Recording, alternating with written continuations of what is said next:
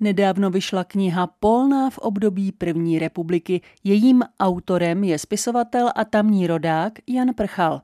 Dočtete se o zániku téměř tři století trvajícího polensko-přibyslavského panství i o životě ve městě po vzniku samostatného Československa. Tady je bohatá historie, tady prostě šly dějiny a tak ten výběr materiálu není vůbec složitý.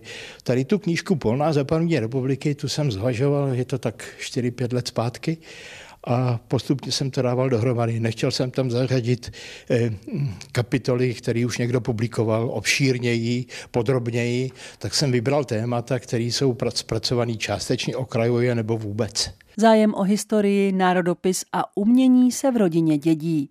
Otec byl učitel hudby a velký knihomol, takže doma jsme měli eh, dva a půl tisíce svazků knih a, a k té historii mě vedl vlastně otec.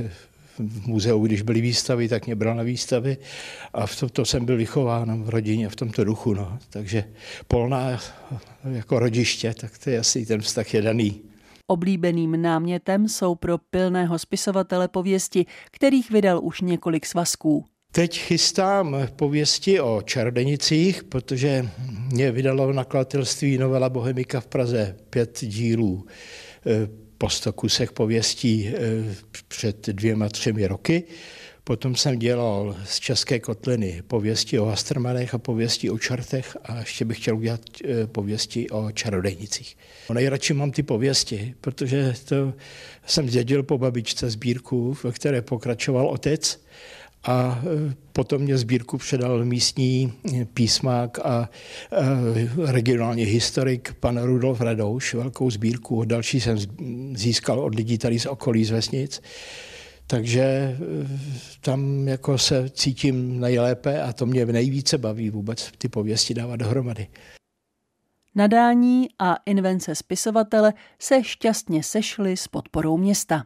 Těmi knížkami mě v Polné pomáhá řada přátel a nebyly by na knihkupectvých pultech, kdyby je nezafinancovalo město. Čili e, jsem velmi vděčný e, vůbec vedení města, že se uvolilo financovat vydání takovýchto knížek a jsem hrdý na to, že žiju v takovém městě, kde prostě je tahle vůle, e, aby ty knížky spatřily světlo světa.